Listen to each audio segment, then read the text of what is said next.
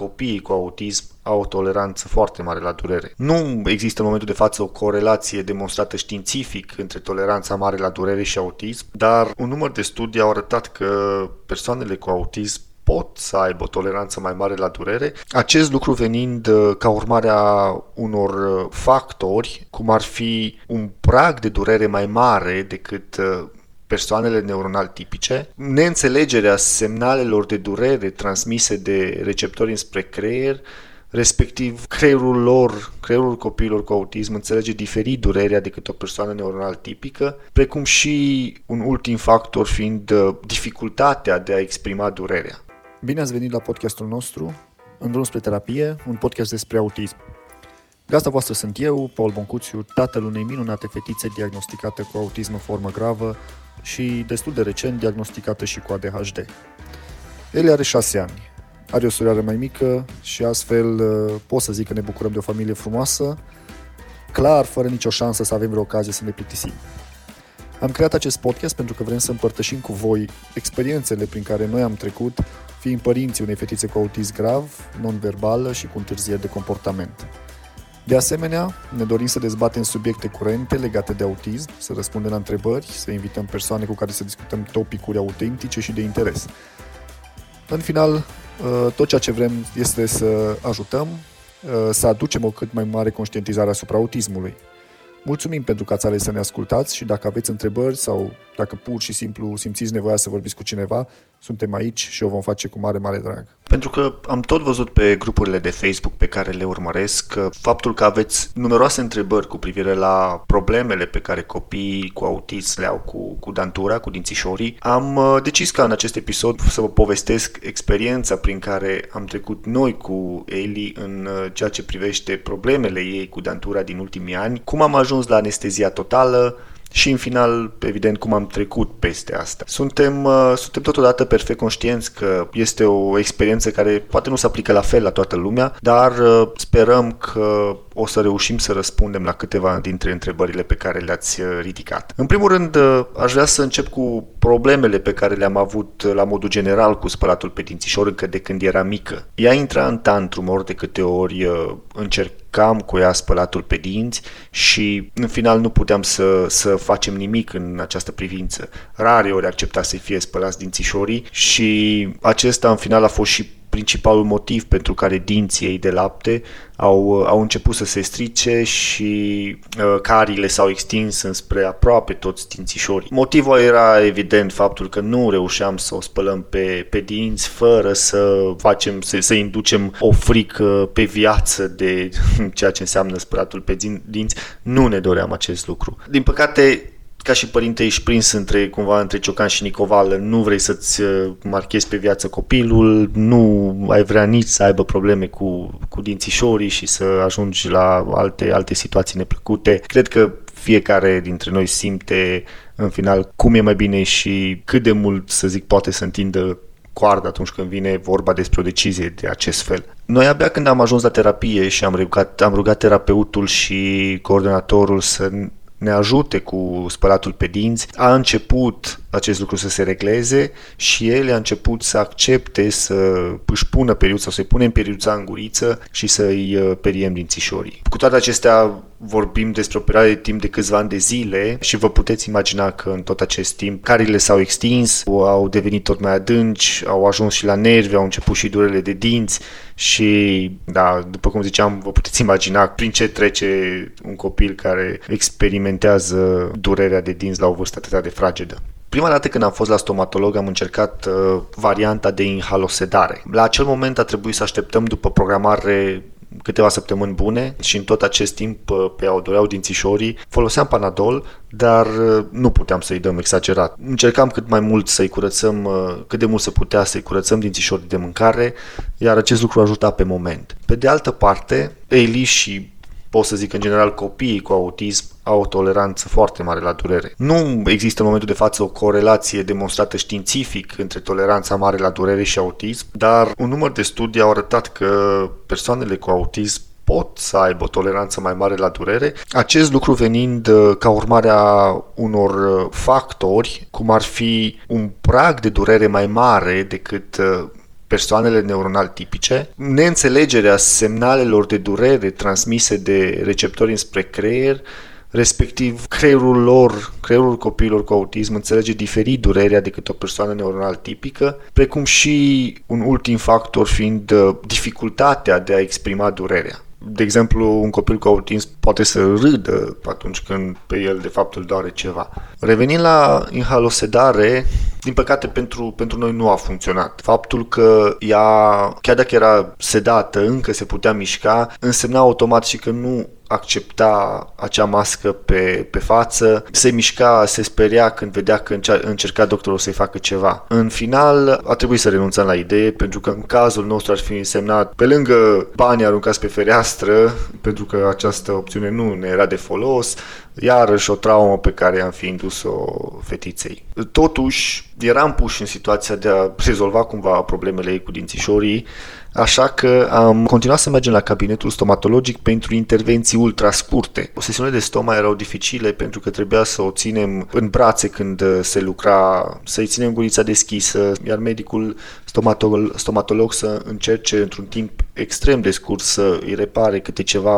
pe aici pe acolo, evident fără anestezie, ceea ce iarăși putea să însemne o, înseamnă în final o traumă. După cum ziceam, intervențiile erau ultra scurte și vorbim aici de sub un minut, câteva secunde, pentru că nu se putea altfel și era un minim invaziv necesar pe care noi ni l-am asumat și gândindu-ne că în final îi va face bine lui Eli. La un moment dat ni s-a recomandat un tratament cu o soluție inovatoare adusă din America, o soluție pe bază de argint. Această soluție ajuta la stoparea carilor și la mineralizarea dinților. Nu aș ști în acest moment să zic cum se numește, dar din câte am încercat să studiez puțin online, ar fi vorba de nanoparticule de argint care acționează foarte bine din punct de vedere al mineralizării dinților și stopării, cum ziceam mai devreme, stopării carilor.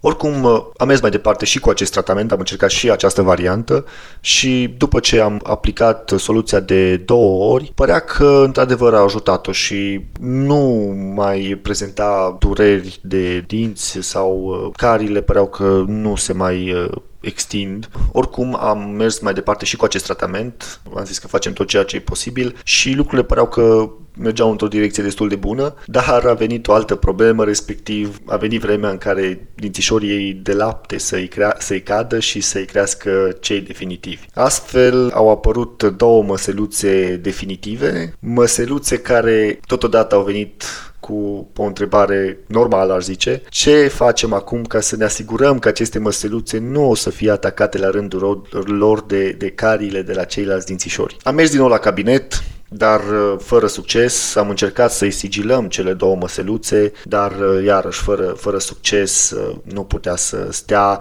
O sigilare durează destul de mult timp, iar noi în acele sesiuni ultra scurte era exclus să poată să facă o asemenea operație. Atunci am, am auzit și noi pentru prima dată de posibilitatea unei anestezii generale, o idee pe care am auzit-o de la doamna doctor pediatru de la grădința specială unde mergem și după ce am experimentat anestezia anestezia generală, chiar uh, am vrea să-i, să-i mulțumim pe, aceste, pe această cale pentru uh, ideea pe care ne-a dat-o. Am început să ne interesăm legat de ce înseamnă anestezia generală și în final am făcut o programare la clinica de chirurgie orală și maxilofacială din Cluj-Napoca. Am mers la programare și în cabinetul în care am intrat, cred că erau vreo 10-15 studenți, s-au uitat la pitică, am discutat uh, ce nevoie avem, ce pot ei să ne ofere și în final final ne-au cerut niște analize medicale de sânge și să le trimite rezultatul pentru ca ei să decide dacă pot să-i facă anestezie totală sau nu. Un lucru bun, aș zice, a fost faptul că am putut să comunicăm ulterior pe WhatsApp cu ei, mă rog, cu ei, cu doctorul în final care a preluat cazul lui Eli, dacă nu trebuia să mergem de fiecare dată la spital ca să schimbăm două vorbe. Programarea ne-am făcut oricum peste o lună, cel puțin la clinica din Cluj-Napoca. Ideea este că doar vinerea sunt uh, luați copiii și adulții cu dizabilități, astfel că timpul de așteptare este destul de lung, iar dacă veți hotărâ să faceți acest lucru, acest lucru vă indicăm să vă înarmați cu destul de multă răbdare. Sau să o faceți din timp, să nu așteptați să se întâmple ca, ca pe copilul nostru, să înceapă să-l deranjeze măseluțele și să faceți programarea din timp. Revenind la analizele medicale, acestea le-am făcut la Sinevo, pentru că văzusem ceva reclamă că pentru copii există opțiunea de a li se lua sânge cu ajutorul ochelarilor de realitate virtuală și aici nu mă refer că ochelarii au uh, sânge, ci faptul că uh, li se distrage atenția cu ajutorul ochelarilor de realitate virtuală. Am făcut programare,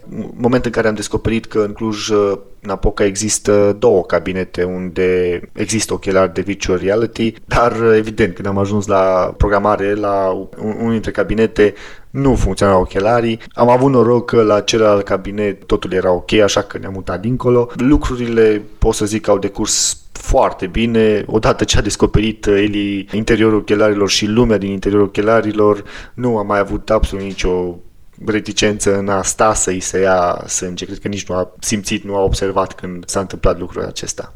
Pentru mine și pentru noi ca și familie și părinți ni se pare un lucru de bun simț să li se acorde copiilor niște condiții speciale, astfel ca experiențele pe care ei, prin care ei trec să nu fie unele traumatizante. Oricum, uh, o, o recomandare din partea noastră în ceea ce privește analizele medicale, atunci când vi se dă lista de analize de sânge pe care să le faceți, solicitați de la doctorul stomatolog o detaliere a analizelor care trebuie să fie făcute. Noi am pățit că am ajuns la Sinevo și doamnele de la, de la recepție ne-au spus că sunt peste 200 de tipuri de analize care pot să fie făcute în astfel de cazuri, pentru că pe trimiterea pe care am avut-o scria doar la modul general că era necesar uh, analize de sânge pentru anestezie totală. În final, uh, analizele au ieșit, uh, au ieșit bine, așa că ne-am prezentat dimineața la ora stabilită, la ora programării, la clinica de chirurgie orală și maxilofacială din Cluj-Napoca. Urma să ne interneze și apoi să intrăm în operație. Singura problemă pe care am întâmpinat-o a fost că odată ajuns acolo, medicul care se ocupa de pitic a realizat exact că mai trebuia să avem ceva acte semnate și că trebuia să fie neapărat semnate de soție. Asta a însemnat că a trebuit să ne întoarcem acasă, să revenim la spital și cred că vă puteți imagina un copil cu autism fără să mănânce, fără să bea nimic, în tot traficul de dimineață din Cluj. Evident, a început să se frustreze și să intre în tantrumuri, dar n-aveam, n-aveam ce să facem, așa că în final am ajuns înapoi la clinică, ne-au făcut uh, check-in-ul și ne-au, ne-au zis că trebuie să așteptăm uh, pentru că între timp, pentru că noi a trebuit să mai facem un drum uh, acasă în plus, uh, luaseră un alt băiat în operație. Un lucru este clar, nu e obligatoriu să pățiți ceva similar, dar am zis că experiențele noastre poate vă ajută și vă pot pune în gardă că oricând poate să apară ceva ceva neprevăzut care să vă dea programul peste cap. Vorba aceea cu planurile de acasă nu se potrivesc cu, cu, cu cele din târg. După ce am fost internați uh, și duși în salon, uh, după cum ziceam, oricum Eli era deja într-un stadiu de, de frustrare și într-un uh, aproape tantrum, dar uh, pentru că a trebuit să mai așteptăm încă aproape o oră jumătate până când să intrăm în uh, operație, a urmat un tantrum care a ținut aproape o oră. Era clar că existau toți factorii negativi meniți să-i provoace tantrumul și vorbim aici de foame, de sete, de lipsa activităților normale de dimineață, eram într-un loc nou, vedeau oameni noi și așa mai departe. În final uh, au venit să ne cheme și pe noi, iar din acel moment totul a decurs, aș zice, super bine. M-am bucurat când am văzut că au ales să-i dea un fel de preanestezie, nu aș ști care este termenul medical, dar uh, i-au dat o preanestezie într-un mod uh, non-invaziv, respectiv pe nas. I-au pus ceva soluție în nas care a făcut-o foarte repede să fie ușor sedată, după care am dus-o în camera de intervenție și foarte rapid acolo i-au, i-au pus masca pe față și în câteva secunde a pitica a dormit. Intervenția a durat aproape două ore, după care au uh, dus-o la terapie intensivă. Avea și o branulă în braț, branulă care ar fi fost utilă doar dacă durerile deveneau destul de mari. Știam că branula avea să-i creeze o frustrare și că ar fi încercat la un moment dat să-și o scoată singură, dar uh, ca să evit asta i-am, uh, i-am dat o bluză cu mânecă lungă în ideea în care să-i distrag atenția de la branulă, respectiv să nu o vadă, ceea ce nu vede nu, nu-i face rău. După care ne-au dus în camera de salon, iar uh, Aici pot să menționez că nu, nu am vorbit mai deloc despre, despre salon, dar uh, condițiile mi s-au părut excelente. Erau două paturi în, salon, în salon, dar eram numai noi doi. Era o baie în cameră, era foarte curat, îngrijit, era cald. Iar uh, în ceea ce privește asistentele și medicii au fost uh, foarte atenți cu, cu noi și mereu prezenți și răspundeau și drăguți și da, destul de multe cuvinte de laudă. După ce a ieșit de la anestezie, le-a dormit câteva, câteva ore bune, timp în care medicii urmăreau să, să nu aibă cumva hemoragie, să nu apară alte probleme, dar uh, în final totul a fost ok.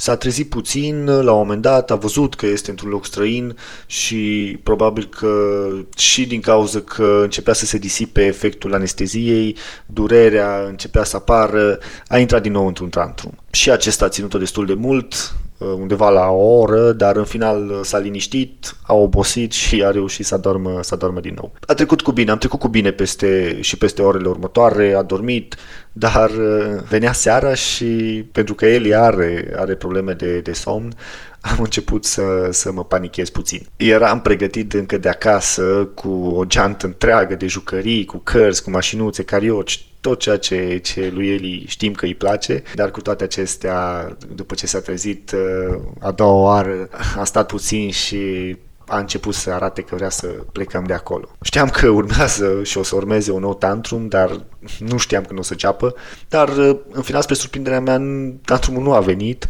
În schimb, a stat mai bine de o oră așezată la ușa liftului în speranța că ușa se va deschide, că va, vom intra în el și vom, vom pleca acasă. Am încercat și să negociez cu medicul de gardă să ne lase să plecăm seara acasă, dar uh, acesta a fost foarte ferm în a ne impune să rămânem până a doua zi dimineață pentru că el trebuia să rămână sub observație peste noapte. Seara s-a jucat, a stat pe telefon, uh, iar undeva pe la ora 11 am încercat să, să ne punem la somn, dar pentru că a dormit toată ziua, era, era destul de greu să adormă, iar la un moment dat am, am simțit că se foiește mai mult decât de obicei, iar când m-am uitat ce face, ea a reușit să-și dea jos bluzița și a găsit branula și evident a smuls-o din mână. Am sărit ca ars din pat pentru că avea sânge pe ea, pe pat, am chemat asistentele, era undeva ora 1 noaptea, dar au venit doamnele asistente foarte drăguțe de altfel și totul s-a terminat cu, cu bine. A și și a dormit uh, pitica după, după acest incident. A doua zi dimineață, pentru că totul a decurs ok, peste noapte nu au fost probleme, în afară de evenimentul cu Branula, ne-au lăsat să plecăm acasă și evident vă puteți imagina ce bucurie a fost pe ea când a, a văzut că părăsim spitalul. Acum, uh, înainte de a încheia povestea experienței noastre cu anestezia generală, uh, aș vrea să vă spun că cel puțin în Cluj, la clinica de maxilofacială, am rămas plăcut surprins de bunăvoința și